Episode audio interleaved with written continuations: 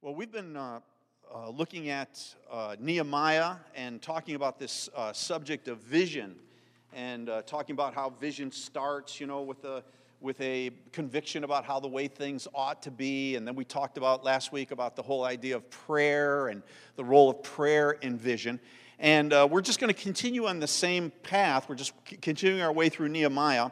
And the, in your notes, it says this vision develops through the favor of those in authority. This is like a really big issue right now that a lot of people don't realize. God wants to give you something to do, but there are very few things that you can do that are so small that you can do it by yourself. It always requires your ability to get the cooperation of others, and especially those in authority, to be able to accomplish anything great uh, in your notes, it says this Anyone who sees the fulfillment of vision has had to receive favor from some human authority to do it. Some person holds the keys to you seeing your vision fulfilled.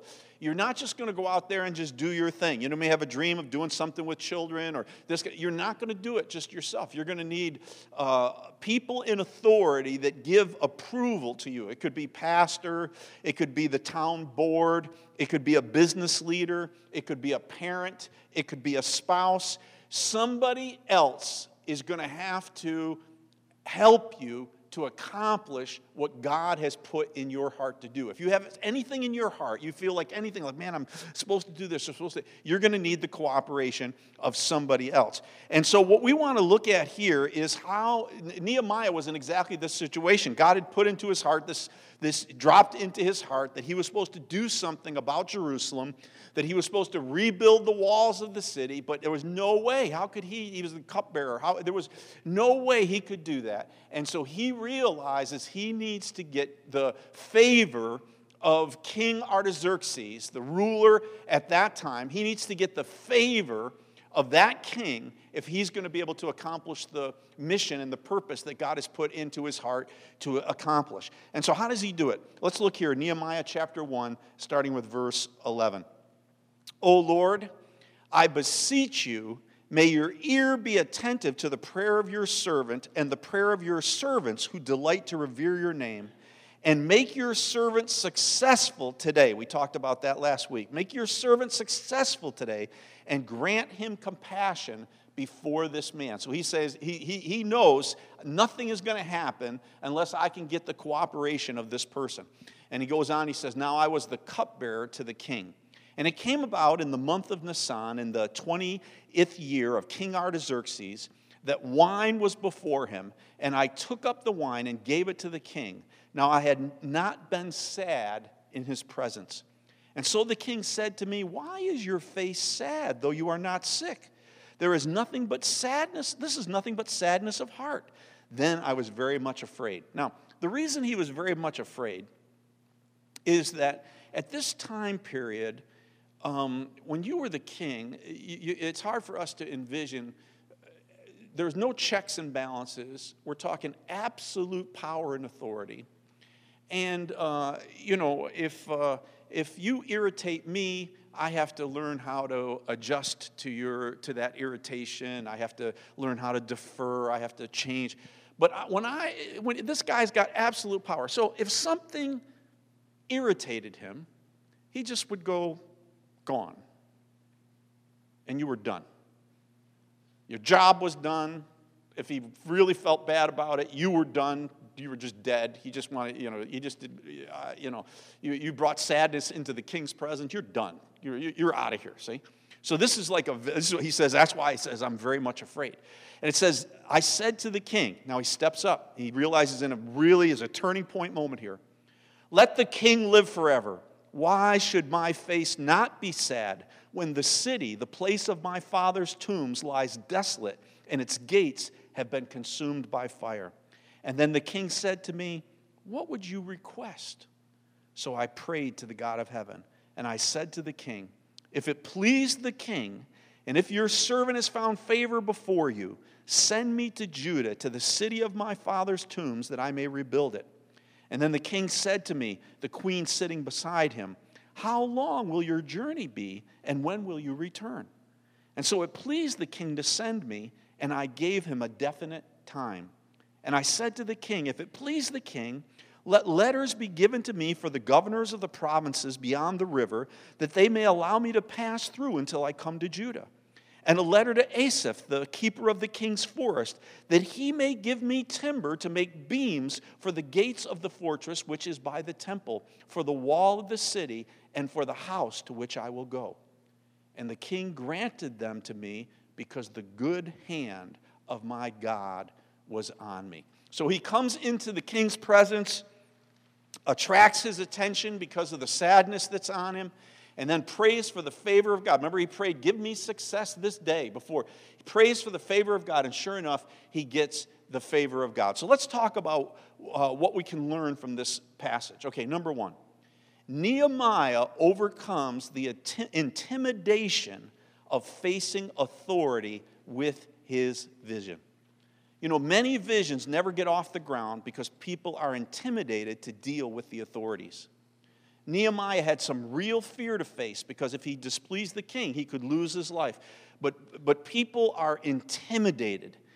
Um, you know, that spirit of intimidation. I just want to break that in prayer today. We're going to break that off of you today, that spirit of intimidation.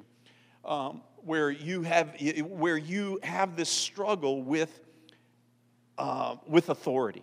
This is what it says in Proverbs. It says, The king's heart is like channels of water in the hand of the Lord. He turns it wherever he wishes. And every person is to be in subjection to the governing authorities, for there is no authority except from God, and those which exist are established by God.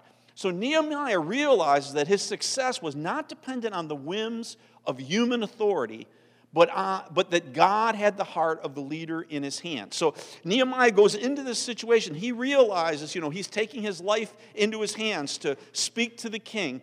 But he, he realizes, no, the, the, the, the, the king's heart is like channels of water in the hand of the Lord. The, he, he, says, God is in control of this situation. All authority has been established by God. So I can believe that God is able to minister to and speak to and challenge this person who is in authority. I can trust this, you know.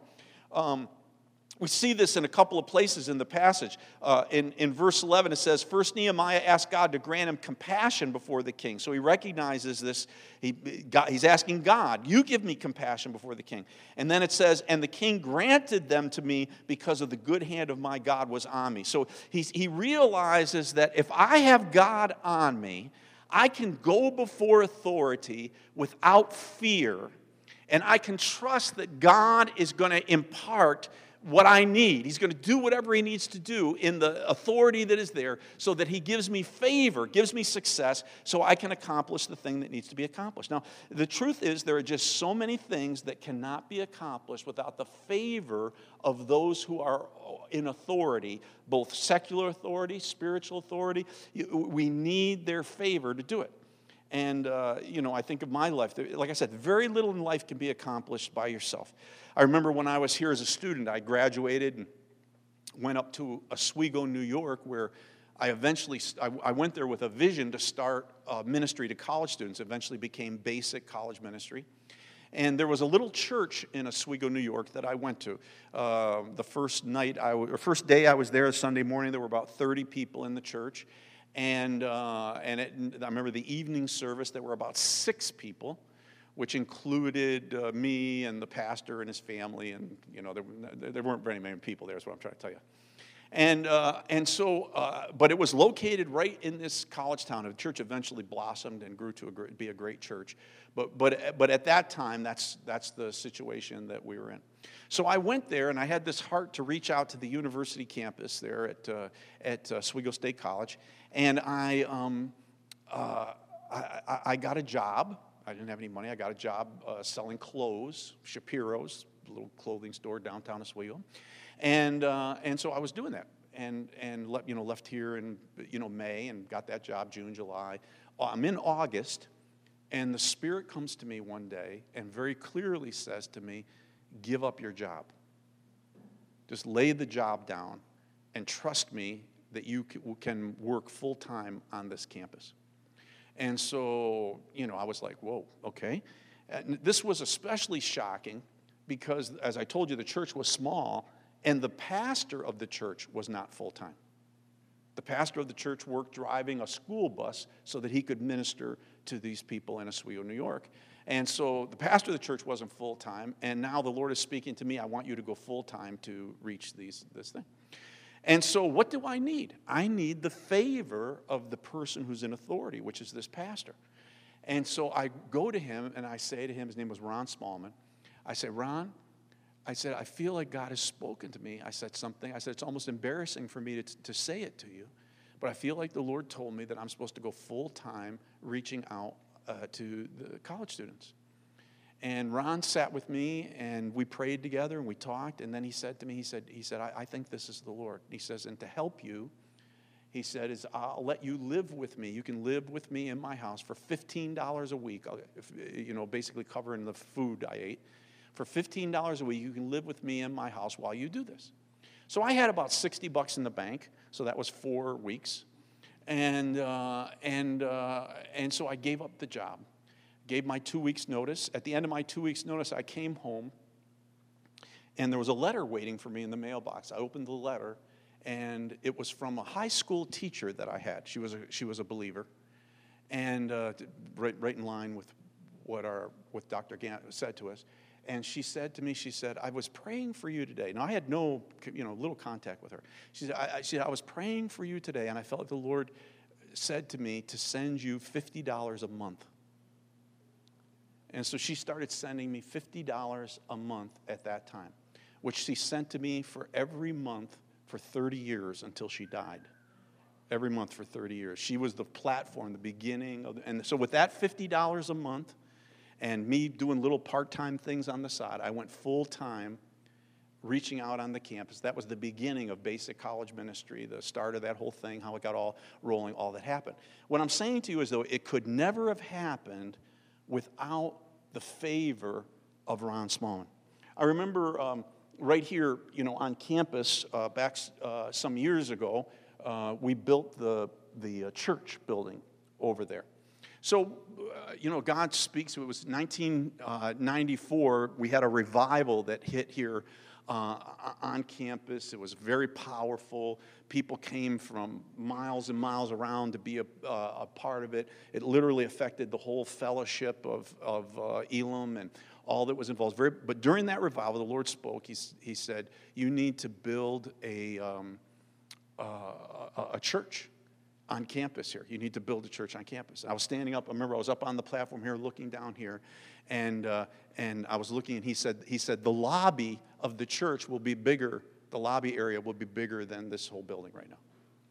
So this was like absolutely shocking. I went to Paul Johansson, who was on the platform. I, I, I we, he and I went down in this. I said, God just said something to me so, so crazy. I said that we're supposed to build a, a building here on campus, you know.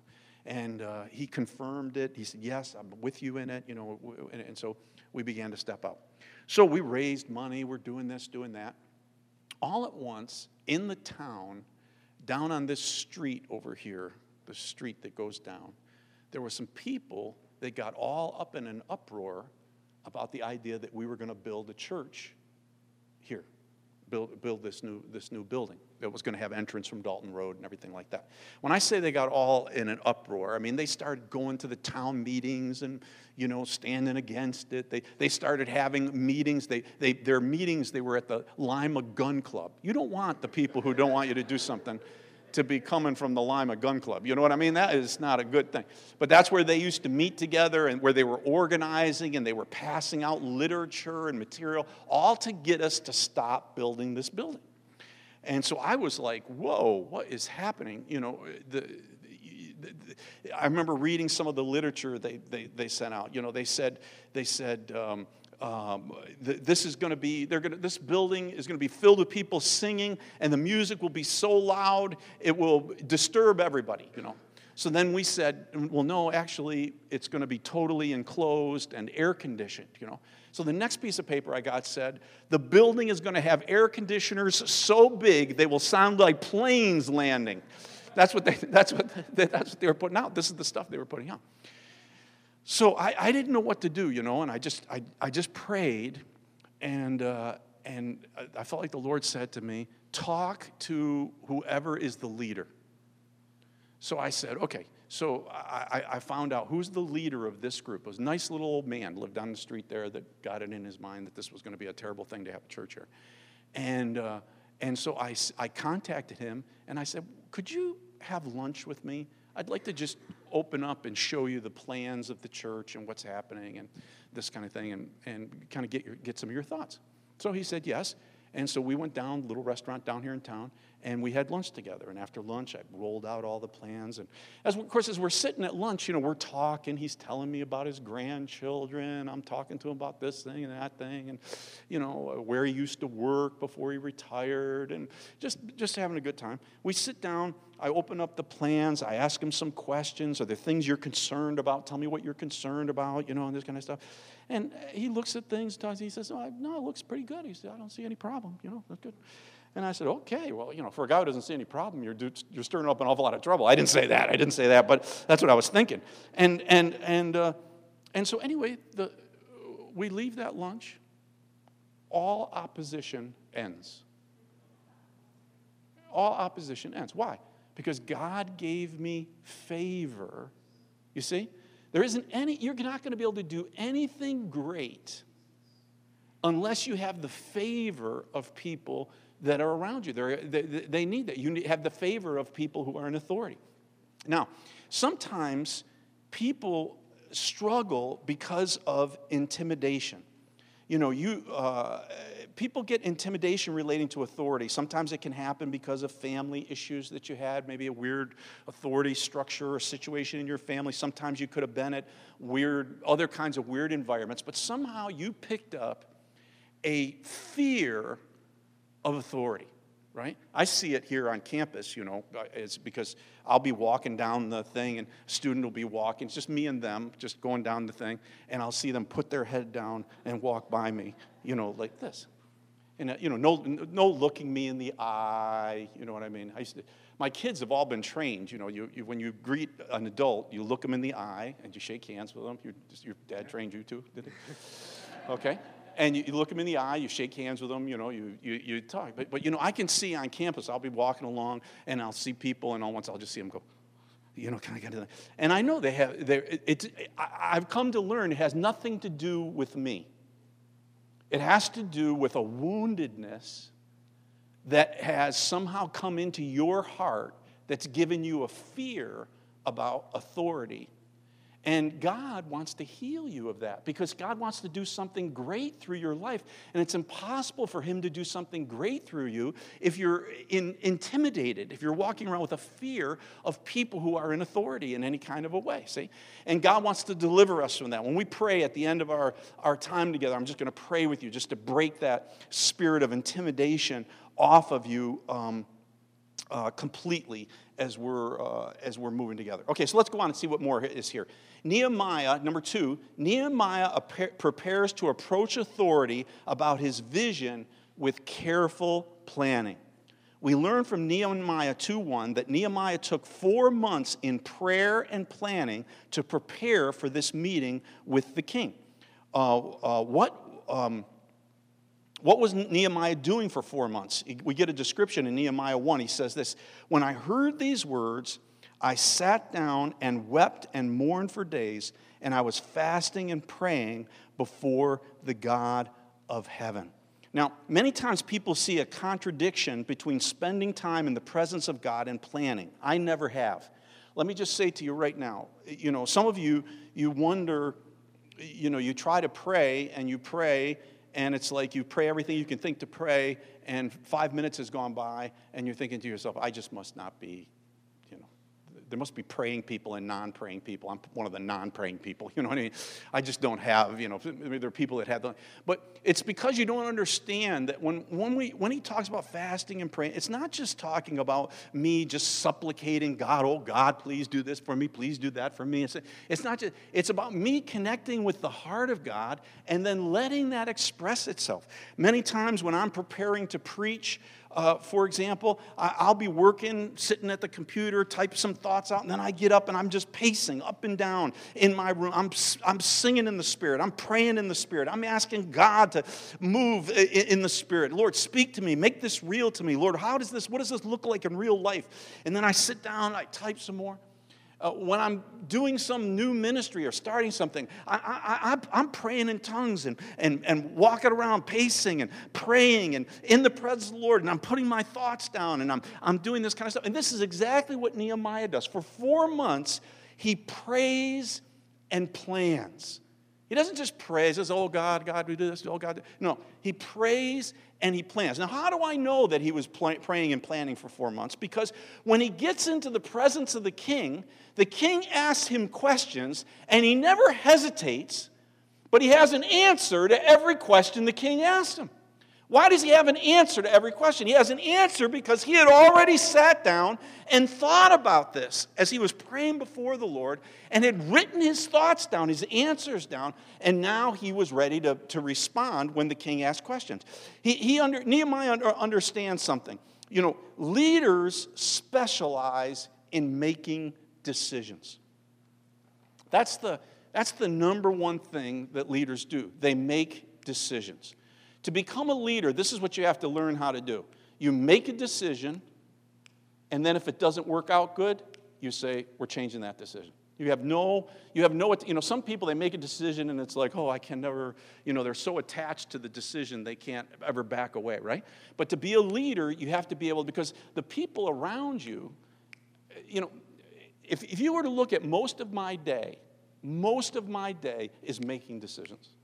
Danuta sends me a note what about this? I have to make a decision. Is this going on? Make a decision. What is this going to make a decision? You know, if you're afraid of making decisions, right? But you, the reason I'm not afraid of making decisions is I'm not afraid to back away if I make a bad decision, right? I look at it and go, oh, that didn't work out good. Let's, okay, let's back, let's back off. Let's back off on that. But you have to be able, and so Nehemiah understands something. He's got one moment before this ruler the ruler is going to ask him some questions, and he has to be able to answer. Why? Because that king is going to make decisions right there in that moment. He's going to make decisions, and Nehemiah has to give him the information that he needs to be able to make those decisions. Leaders know the right questions to ask. Do you remember some of the questions? He says, he said, What would you request? He says to, to Nehemiah. How long will the journey be? And when will you return? He asked Nehemiah. Uh, Nehemiah then offers him a material list and asks for special permission he will need. Um, in, in, your notes, I put down the key questions we need to answer in planning our vision are not hard. Okay, very simple little group of uh, questions here. They're so ingrained in me now that it, they just you squeeze me and these questions will come out. First one is why and that has to do with the purpose. What, why are we doing what we're doing? The second one is who will be needed. That is, anything you're going to do is going to require people to help you to do it. You can't, it, it has to be a very small thing if it doesn't require other people to help you. So, who will be needed? Next one, what? What are you going to do? What are you going to do? What is it you're going to do? And then when? What's your schedules? See, it's very simple. Why, who, what, when. What's the timetable? How is this going to work? And then where are you going to do it? What's the locations? What's the geography? Are we going to hold that meeting in the tabernacle? Are we going to hold it in the dining hall? Are we going to do it here? Are we going to do it there? What permissions do we have to get to make that happen? See, it's, it's, it's where and then how. What are the steps that get me from where I am now to where we want to be? And then, last of all, very important one, the last one here, how much? That is, anything you're going to do is going to have a cost tag uh, associated with it. If you have a vision, you have something you feel God wants you to do, there is going to be a price tag associated. Now, it's not always dollars. Sometimes the things that you feel God is telling you to do are not going to require dollars out of you, but uh, there will always be a price tag. It'll be a price tag of time in some cases, it'll be a price tag of relationships in some cases. There will always be a price tag and whatever. So, how much? How much is this going to cost for us to pull this thing off? J- Jesus tells us, right? Count the cost before you do something. Sit down. So, you, you, you write these words down, memorize this little list why, who, what, when, where, how, how much.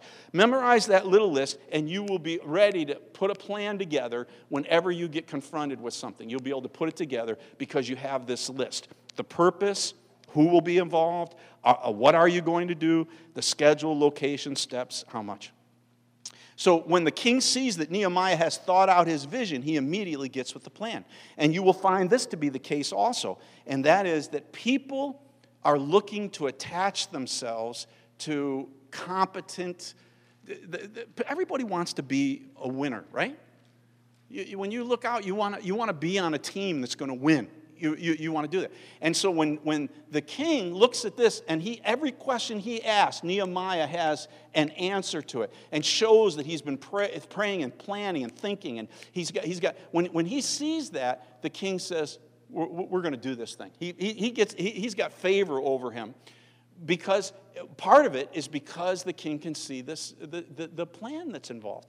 And when you go talk with people and you share with them not just uh, the idea the dream the vision but then when they begin to ask you some questions and you can give them you know well i, I think we could do this and i think we could do that and here's an answer that i think of this situation. You know i, I, I always try and spend time you, you always have to remember the vision is always vulnerable because usually it's something that hasn't been done before. So the vision is always vulnerable. So you've got to spend time in prayer and in, in planning so that when you finally get to the place that people are questioning the vision, because people will question it even if they like it. They're going to question the vision. You've got to be able to give them some answers and show that you've done some thinking. A lot of times, the way I would do things is I would present, like, for example, if I was doing, trying to lead my church in something, I would present first to the elders of the church, and then I would find out what questions that came out with them.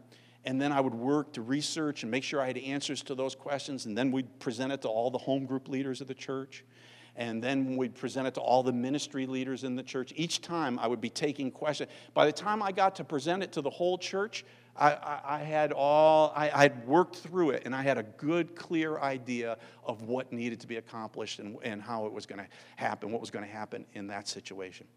I remember when we were working on this building. Now you got to remember when we when I did this building, I'd never built a building before in my life. I mean, you know, something like this. It was there was we're talking millions of even the idea the word millions everybody say that word millions of dollars you know. The idea of millions of dollars touching my hands i, I had never had any experience with anything like that. And uh, and and so so we came to a certain point and we realized okay we're going to need to get a loan for but so we were going to raise about 2 million but we figured we would need to get a loan for about 2 million to pull off uh, getting this building built at that time. It's worth more than that now, but at that time. So I had to go to the bank. Remember, you can never do anything great unless you're able to convince other people to come with you. I had to go to the bank and try to talk the bank into giving me $2 million. So that was like, talk about intimidating, right? That was like, whoa. And uh, so I, I was thinking about this. And anyway, I ran across this guy who was a, a minister now, but he was formerly a, a, banker. So I said to him, I said, I said, okay, I said, help me. How do I do this? And he said, well, I got this thing right here. He says, this was how they trained us in the bank. If you were going to give uh, loans to nonprofit organizations, these were the different things they were looking for, certain ratios and different things.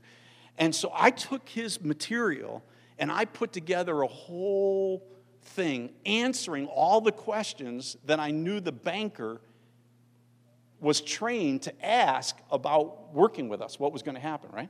So finally, the day comes, and the banker comes to sit down with me. Banker comes sit down at our offices, see what's happening and stuff like that. And we get to we have some small talk and talk about the vision of the church and things that are happening. And uh, he, he wants he wants to start talking about the loan. And I pull out this little pamphlet I put together and I hand it to him.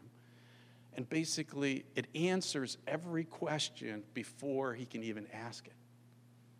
Right?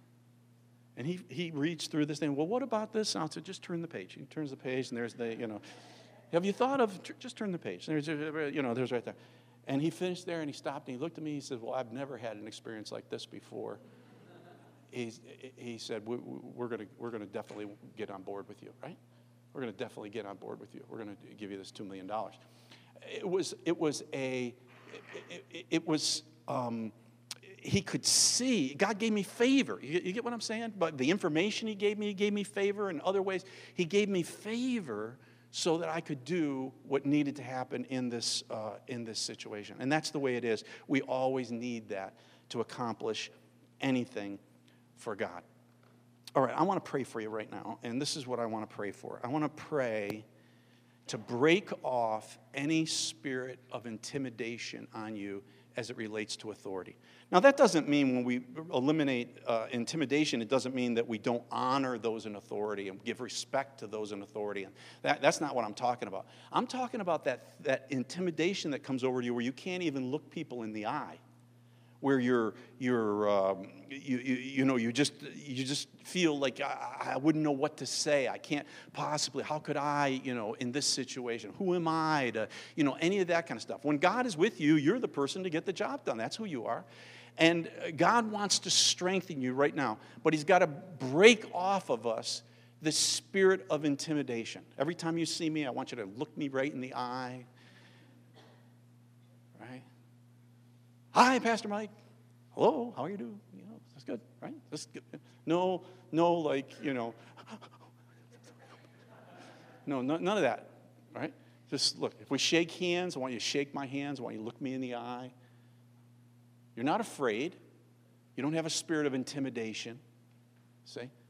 And I want to pray for you that. So if you feel that somehow, through some set of circumstances, through some, just some situation, you've ended up having to battle with intimidation. You find yourself battling, battling with intimidation, particularly with those in authority. Just stand to your feet right now, and I want to pray for you right now. You just, your battle with intimidation. It's just something that, you know, you just feel like, whoa, hallelujah. Okay, everybody just begin to pray right now. Just pray in the Spirit right now. Lord, uh, brothers and sisters are standing up right now and they're saying, wow, this is something I just, it just triggers an insecurity inside of me, Lord. But you say something to us, Lord. You say the righteous are as bold as a lion. And Lord, we're not talking about disrespect or anything like that, but God, that there would be no fear, there would be no intimidation in these hearts. Why? Because they are called of you, they are anointed of you. If God be for me, who can be against me? Who can be against me? And I just right now just bind every spirit of intimidation right now. We pull it down in the name of Jesus Christ. And I release these lives to be bold, courageous. Lord, I, I pray that someday they will look back and they will say, Man, who would have believed on that day when I stood up talking about the spirit of intimidation that God would ever have used me to do what I'm doing today. Because you're going to do some things that people are going to go, where did they get the courage? Where did they get the boldness? Where did they get the ability? Lord, I just believe right now for a powerful release of your boldness, Lord, boldness in every heart that's standing before you right now. In Jesus' mighty name. Let's applaud the Lord right now. Can we do it? Thank you, Lord. You are worthy. You are worthy. You are worthy. We trust you, Lord, for the victory. We trust you. You can finish the work you've begun through us. We thank you, Lord. Amen. Amen. Thank you. God bless you. Have a great lunch.